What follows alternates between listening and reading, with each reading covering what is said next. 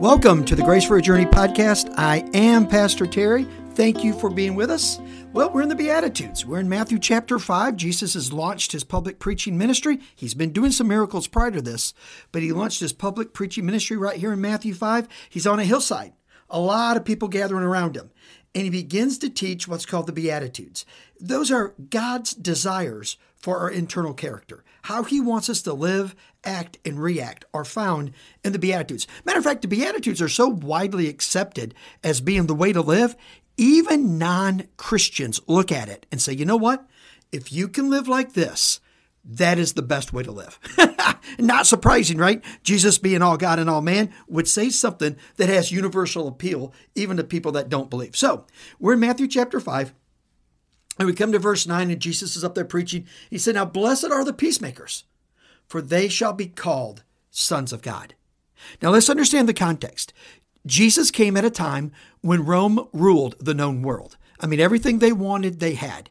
And they got that way by war. So war was part of the DNA of the Roman Empire. Israel, Jerusalem, was part of the expansion of Rome. It was taken over and absorbed into the kingdom. And so war was common everywhere. As a matter of fact, there was special laws and consideration made for Roman soldiers. For example, there was a law in that day that, that said if a Roman soldier is walking by your house, you owe that Roman soldier the time that it would take to pick up all of his gear, carry it for a mile, and then give it off to them. Now, that was a law because war was so highly valued, warriors were so highly valued that the entire society had to stop what they were doing to serve the warriors. So this is the context in which Jesus comes. And he stands on this mountainside, with hillside really, with thousands of people. He said, Blessed are the peacemakers, not the warriors, but the peacemakers, for they shall be called the sons of God. Now, to be called the sons of God, you have to sort of begin to mimic the Son of God. So was Jesus a peaceful person? Yeah, you bet he was. First of all, Jesus came to bring peace between man and God. The most important war that rages is the one that rages within your soul.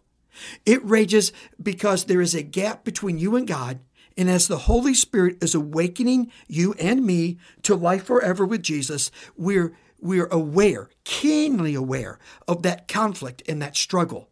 And so Jesus came. And so as that conflict rages, he came to bring a solution to the conflict, which is forgiveness and salvation in him alone. So he came to fix that. Second, he came to help you live at peace with others. Here's how that works. When you begin to live for the kingdom of God, then the kingdom of man has very little pull on you. most people get in fights. Most people get angry. Most relationships are broken over earthly things that will not matter in a year. Think about all the arguments and fights you've had with people. Some of them, a lot of them, who knows? But all of them don't matter in time. They just fade in their importance in our mind. Jesus says, Look, as you come to know me, I want you to live with a different mindset, with a different set of priorities, with a different set of values. If you'll start to track on that, then the world can't pull you into anger, wrath, bitterness, discontentment, and broken relationships. Most, if not all, arguments that I've ever had happen for temporary things that don't really matter in eternity. Second, when you bring it out to the national level, um, it happens because people are greedy and they want power. Now, I don't really care what political party you're from. That's your business, not mine. I don't ask that. But you got to know that everyone in your party is after those things. So Jesus stands up and says, Blessed are the peacemakers, for they shall be called the sons of God. To be called the Son of God, to be a peacemaker, we have to model Jesus. It was Jesus who said, If someone smacks you on the right side of your face, turn to them the left. It was Jesus who said, referring back to this Roman uh, soldier situation, if someone asks you to go with them a mile, go with them two miles. And it's Jesus who says here, Blessed are those who are makers of peace. Those people who speak sanity into insanity. Those people who bring calmness into chaos. Those people who bring answers to questions that divide. Blessed are the peacemakers, for they shall be called the sons of God. Let's be a peacemaker the rest of our days, and you'll find unbelievable grace for your journey. Let me pray for you.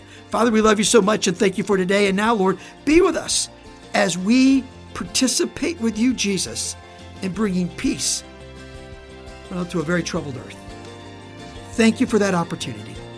We pray this in your name, Jesus. Amen and amen. We'll talk again next time. Thank you so much for listening to this edition of the Grace for Your Journey podcast. I pray that it has been a blessing and an encouragement to you. Pass it around if you think it would help somebody. And we look forward to you dropping by again for another episode of the Grace for Your Journey podcast.